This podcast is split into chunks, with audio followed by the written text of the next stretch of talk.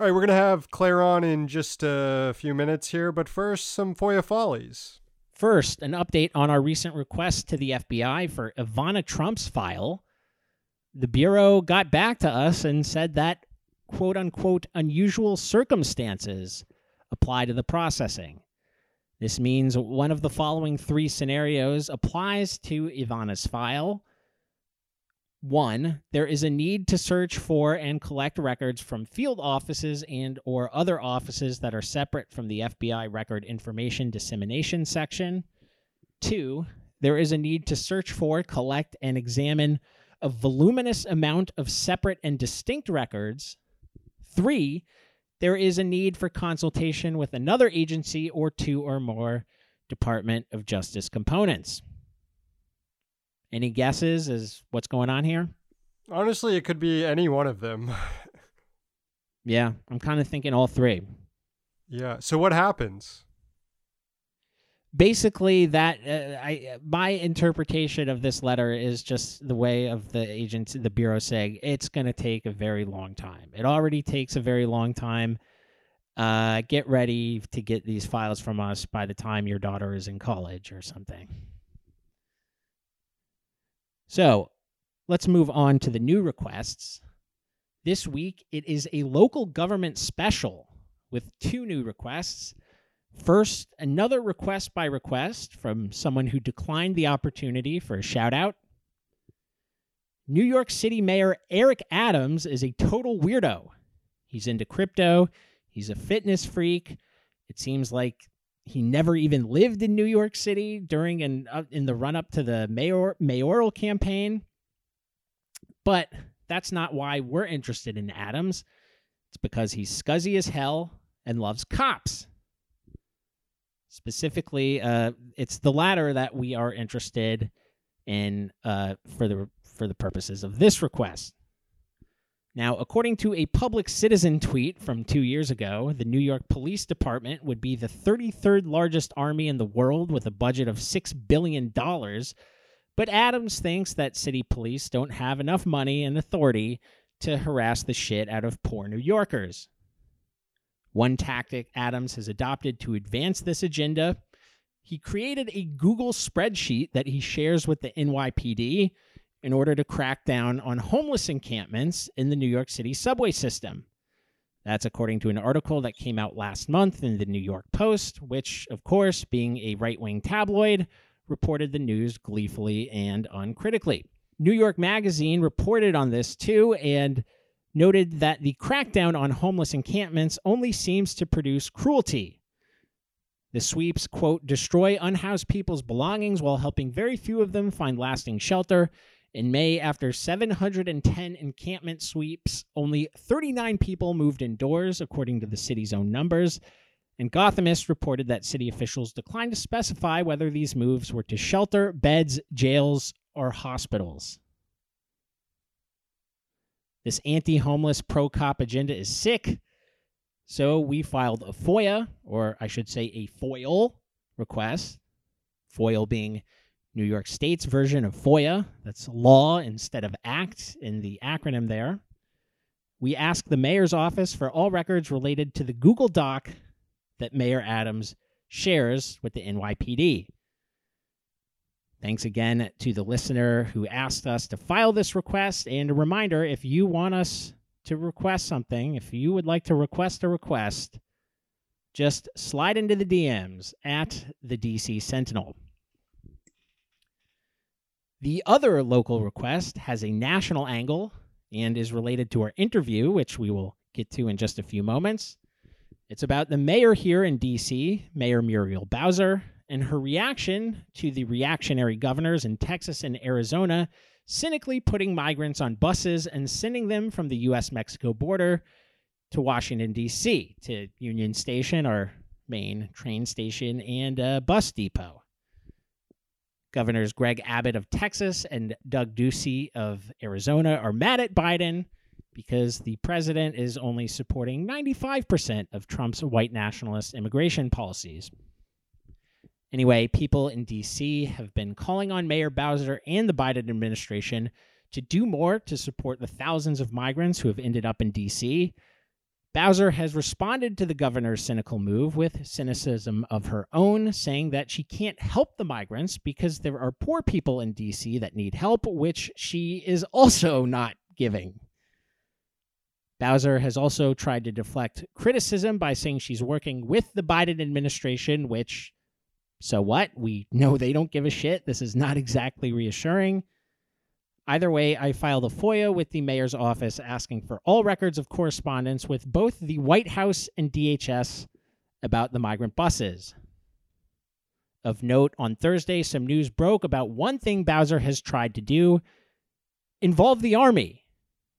She wants the DC National Guard uh, to get involved somehow to uh, help the migrants, which if, if you really wanted to help them, I don't know why military forces are necessary. And I think that is actually a pretty good lead in to our interview. So joining us now is Claire H. She is a volunteer with the Migrant Mutual Aid Coalition here in DC. Thanks for joining us, Claire. Thanks for having me. So, walk us through how this mutual aid effort started. Obviously, we had the uh, buses come in from Texas and Arizona from the U.S. Mexico border. The Biden administration didn't do shit. Mayor Bowser didn't do shit. How did organizers in D.C. step up to the plate? Yeah, so you gave actually a pretty good synthesis of what's been going on. Uh, no one's been doing shit except for volunteers and a bunch of mutual aid and a couple nonprofits. Um, so basically, 15 weeks ago, in a political stunt, Governor Abbott decided he was going to start taking migrants out of detention facilities at the border and putting them on a bus and dropping them off at Union Station as a protest against the Biden administration's immigration policies. Um, the policies that we're going to be changing actually changed several weeks in but Abbott, realizing that he can do this with relatively no consequences, just kept it going. So there have been buses coming six days a week for 15 weeks. At this point, um, he's actually increased substantially the numbers of buses. Plus, there are now buses coming from detention centers in Arizona as well. So there are actually 20 buses a week carrying approximately 30 migrants per bus. So in the last 15 weeks, we have um, we have received over 150 buses and 4,600 people, adults, children, everyone from the border. So these folks are from South and Central America. They're also from the Caribbean and from some parts of Africa as well. Um, and how the mutual aid effort came together was really, it all came together very quickly. And a lot of that was because of the mutual aid networks that had already been established for COVID response and COVID mutual aid. And so mm organizers were able to create a network very quickly and start to put out asks asks and create a bigger network of volunteers. So now there's a regular 100 or 200 people or so who are just volunteers or like i said are with mutual aid or with a couple of nonprofits who are involved who are the ones who are every day showing up to union station when buses come. We get very little uh, notice of their arrival time. So it's often last minute it's often very early in the morning or very late at night. The mutual aid organize, organizers are doing intake on those folks, just getting them in, hearing, you know, getting information from them. Where are they from? Where are they going? About 90% of the people who come on the buses leave for other destinations. They have family or friends or are already planning on going to New York, Miami, or other places in the US. So we, the organizers, help get them tickets. And then if they need help being escorted through security because at the airport, airport security can be kind of, um, it could be a potentially dangerous situation for a migrant. Um, so helping with getting them through security, getting information from the other folks, the 10 to 15% of them who want to stay in DC. Um, and then from that point, we move on to what me and my partner have been more involved with, which is the housing portion. And so um, the migrants often just need a place to stay overnight until they can get on their bus or train the next day. Um, but often the people who want to stay in DC need housing longer term while they find work, while they can find school for their children. um, and while they can find their own places to live plus get settled. Um, a big part of this process is a fairly new program called ISAP, ISAP, which is the um, somewhat new program that ICE is contracting out of paroling migrants. So some of them at the border, the ones who have come through and been bused to DC, primarily are parolees who are given a telephone by ICE, um, which they're required to do check ins with. They're required to do in home visits and required to go to the ICE and ISAP offices in the area, which are usually pretty far out. So a lot of the volunteers have been providing transportation to things like that as well. Um, and so, yeah, so that's what I'd say is there's this huge group of volunteers that are just really making this happen so that from day one, the migrants have been arriving with a warm and kind and humane welcome. And then we are the ones finding services for them. We are the ones finding medical services for them and getting them into school and helping them find jobs and get settled in DC. Um, these are all things, like you said, that the Bowser administration and the Biden administration have completely neglected.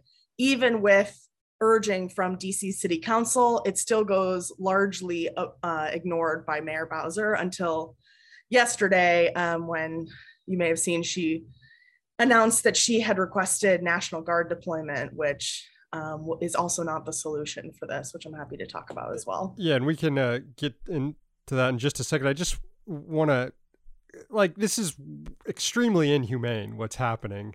Um, these Republican governors obviously don't consider these migrants people. Uh, they're merely props for some sort of political statement they want to make. Uh, I'm sure a bus ride from Texas to DC is a pretty miserable experience, especially when you don't know what is waiting for you on the other end. What kind of, you know, mental state are people in when they get off these buses and look around? Yeah, it's um it's really harrowing what these folks go through um first of all they are all already asylum seekers and so many of them are fleeing their home countries due to dangerous conditions um the family the mother and daughter that my partner and i took in for three months actually um, the mother's partner and her whole family um, were under threat of execution by the president of their country. Um, and so when they come to the US and already spent you know they they had one of the shorter journeys of the migrants who've been here. So the mother and daughter that stayed with me had 18 days on a bus coming from central america all the way up to the texas border. They slept on the streets. They barely had any food um, and then when they arrived at the border, they had to swim the Rio Grande. And the mother that was staying with us had to put her daughter on her back and swim across the river, at which point they were immediately apprehended by ICE and placed into. Um, please don't check my please check my pronunciation on this, but I believe it's called the uh, Hielera, the um, H I E L E R A. It's the ice box. It's a colloquial name for the detainment at the border, which is in a freezing cold room. Um, the family that lived with us stayed in that room for 24 hours where it was standing room only. It was fully packed with people. They were provided with only water, no food. And when they arrived at our house, uh, the daughter had lice, which we believe she probably um, contracted in that in the detention center. So the conditions in which people are coming here are already inhumane. A lot of these, as you guys know, as your listeners know, are US created, um, are imperialism and capitalism created um, crises, crises in their home countries. So, on top of all that, they arrive at the border, which is extremely dangerous to get across. And then are immediately met by militarized and inhumane um, border patrol agents and ICE agents. Um, so then from that point, what happens is they're handed a form that says, hey, you're actually, you can leave detention if you agree, agree to be a parolee. All we're going to do is have you sign this form. We'll give you this phone and don't worry about the rest. Get on this bus and go. Um, and so what they find when they start looking through the requirements and learning about the requirements is that they are true parolees. So they are documented and they are um, in the country legally.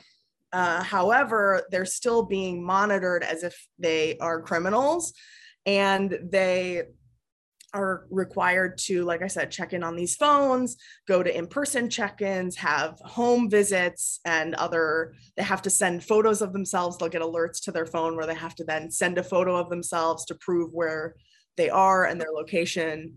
Um, so the treatment of them, of course, by ICE and Border Patrol facilities is completely inhumane. And this ISAP program is extremely invasive. It's even invading the privacy of other Americans who are not a part of this program because they're building a massive surveillance network. Um, and so, on top of that, then they're put on this bus, which actually you know, I can't speak to this directly, but I've heard from advocates in Texas say it's somewhat of a blessing because when they're in the detention centers, the odds are that they're just going to get grilled. And then if they don't, if they can't present their claim well enough, they get deported on the spot. Um, or they have to spend way more time in those detention centers, which again are basically like inhumane living conditions, very dangerous living conditions. Um, and so being here, they actually have a chance, which is a positive thing for them um, and something that I don't think Governor Abbott um, thinks about. And if he did, maybe he would reconsider this. But at the same time, he's just making it um, not his problem. Well, Mayor Bowser, as you noted, um, seems to be. Um, she wants to add to the militarized response that um, that these migrants are already having to deal with um, through the efforts of Governor Governors Abbott and Ducey, and through the uh, Department of Homeland Security. What possibly is her rationale here, and ha- what other things could she be doing? Yeah. Mayor Bowser's line this entire time has been that this is a federal issue, that immigration is a federal issue, which means it's not her problem and not the DC taxpayers' problem. Um, and so this whole time, she has been denying that this is a problem at all. In fact, I actually met her um, at my primary polling place. She was outside just to thank, um, you know, the poll volunteers and people who were out there canvassing. Um, so I had the opportunity to speak with her and I asked her if she were to be reelected, what her plans were. And she flat out denied that any of this was an issue. She said that, um, which is true, that an organization called SAMU, S A M U, has gotten a massive grant from FEMA. And so therefore it's all taken care of. Um, we can come back to SAMU in a bit because they're fairly uh, unable to keep up with any of the work that's happening. They do contribute somewhat, but they're the only ones with a budget and they're doing the least amount of the work out of everyone who's involved. Um, so that in itself is not a solution, but Bowser claims that it is. Um, she also told me that no one was staying in DC. So it's not a problem because everyone on the buses is going somewhere else. Well, first of all, we're paying for the tickets, we, the mutual aid network, um, based out of just donation funds and a couple of, um, yeah, just donation funds. And so we're doing the ones finding the tickets, paying for the tickets, escorting people, transporting them to their bus, train, or um, airplane or whatever. What are they called? Their bus, train, or airport um, for their ticket. And so we're doing all of that work. And Bowser's claiming that it's not even happening at all, um, or that that's all that's happening. But what we're also doing again is helping the people who are staying. So when I brought this up to her, her line over and over again was We're working closely with the Biden administration. We're fully aware of the situation. Um, this is a federal issue. And you know and literally what she said to me after i told her that taking our guest to the hospital for a medical um, she needed medical attention uh, and we got a bill for $10000 i told her this and said we need help. We can't we can't do this on our own um, she said, Well, I'm the mayor of a city with 700,000 people, as if none of this were important, as if none of this mattered at all, and as if she's busy helping others, which we know she's not. Um, so, yeah, yesterday she announced that she had requested the National Guard be deployed in DC, which is not a solution in any way. First of all, it completely ignores the demands that we've been bringing to her for weeks and months now. Um, she has refused to meet with anyone from our team. She hasn't listened to anyone at all. She hasn't been at Union Station since the press conferences at the very beginning of this three months ago. Um, so not only is she not listening to migrants' actual experiences and organizers' actual requests, but she's proposing a solution that we know doesn't work and actually furthers further harms these migrants and the marginalized communities. And so part of the problem with this national guard response even requesting them to be unarmed as she did it still is a militaristic response and it treats the migrants as militants which is inappropriate. Um, it's inhumane and it's further traumatizing to people who have already had such difficult experiences in even just getting here and their experiences that led them to come here in the first place. Um, another problem with that is that the National Guard actually doesn't provide the services that the mutual aid organizers have been providing. They would basically only do input, or, or excuse me, they would basically only do intake, where they don't provide transportation, they don't provide housing, they don't provide, they wouldn't be buying people tickets to their other destinations where they want to go. They have no training in social services, so they wouldn't be able to connect people to lawyers or get children en- enrolled in school or anything like that. So, what we're really calling on from Bowser is to support the care that's happening rather than abdicate your responsibility as the mayor of the city and output it to the National Guard, which is, again, just her washing her hands of it because in DC, the National Guard is paid by the federal government because we're not a state. And so this is just one more time of her claiming that this is solely a federal responsibility and that she doesn't need to take any part in the solution. And, and my understanding is that first of all, the city had a five hundred million dollar budget surplus um, from last year, so it's it's not like the city's broke. You could argue that maybe they want to squirrel it away for a rainy day. The economy's going to a recession. Maybe don't spend it now. Okay, fine. There is a partial federal solution, but it requires Mayor Bowser to actually step up and do like 30 minutes of paperwork because FEMA uh, has given a grant to this group, SAMU, and uh, my understanding is the Washington Post editorial board told wrote a, a, a, piece saying like Mayor Bowser, you could apply for this money. You could apply for this federal money. You say this is a federal problem. Here is federal money that you could apply for to help uh, with the intake, and and still nothing. Yeah, absolutely. It, it's what we're seeing time and time again from her is that she thinks this isn't her problem and she genuinely doesn't care. Um, we've heard from people in DC's concerns that, you know, why should we put all this money towards helping these people who are just arriving when DC already has plenty of unhoused people who need the help? Well, we don't believe that those things are separate. We believe that Mayor Bowser is not helping anyone with any of the uh, resources that she has, um, but also that if she were to help these folks, those resources could go to other people as well. So you're correct. She could apply for this FEMA funding. She could release these emergency funds and be paying for things like hotel sheltering, COVID isolation sheltering, transportation, short and long term housing, all the help, the social work help that people need. Um, but she simply refuses to do it, just like she refuses to put the resources into helping unhoused DC residents as well. Well, she should be thanking you all. She should be giving you all the keys to the frickin' city because this problem would be so much worse for her if the mutual aid coalitions were not uh, welcoming these people off the buses and helping them uh, get on with their lives. And yeah, it's just um, it's maddening for people who are who are listening to this interview and are not the mayor and don't have uh, all the power that she has. Um, how can they help uh, in this effort?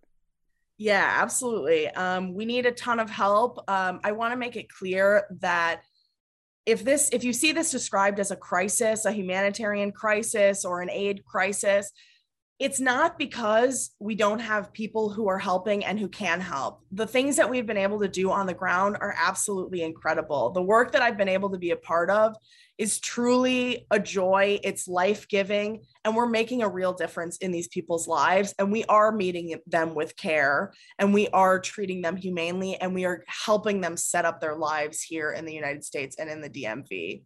Um, and so when we say, that we need help and we say that this is a crisis, what we mean is that we need DC to be supporting us. We need the government of this district that says it's a sanctuary city to put its money where its mouth is and actually staff the support of these migrants coming in, not militarized, but with humane and kind care to them. So if you want to get involved, please do. You can see Sanctuary DMV, which is just one of the many mutual aid organizations that's involved. Um, they have plenty of links where you can donate. There's places around DC where you can donate clothes, supplies, baby formula, etc. If you want to get involved, there's a survey that you can take where you can volunteer to do interpreting services. If you speak Spanish or French or Portuguese, those are particularly helpful. Um, and then uh, there's also we need short and long term housing. We need places where people can just get respite, come rest, take a shower, eat. Um, we also need folks to do transportation, and we need people to do intake, which is meet the buses when they first arrive at Union Station. Um, so, again, we are making this happen and we're making great progress, but we need more support. We need anyone who can turn out, please do. Um, it's a really great network of people, but we also just need Mayor Bowser to actually show up and do what the city needs to be doing to help these folks.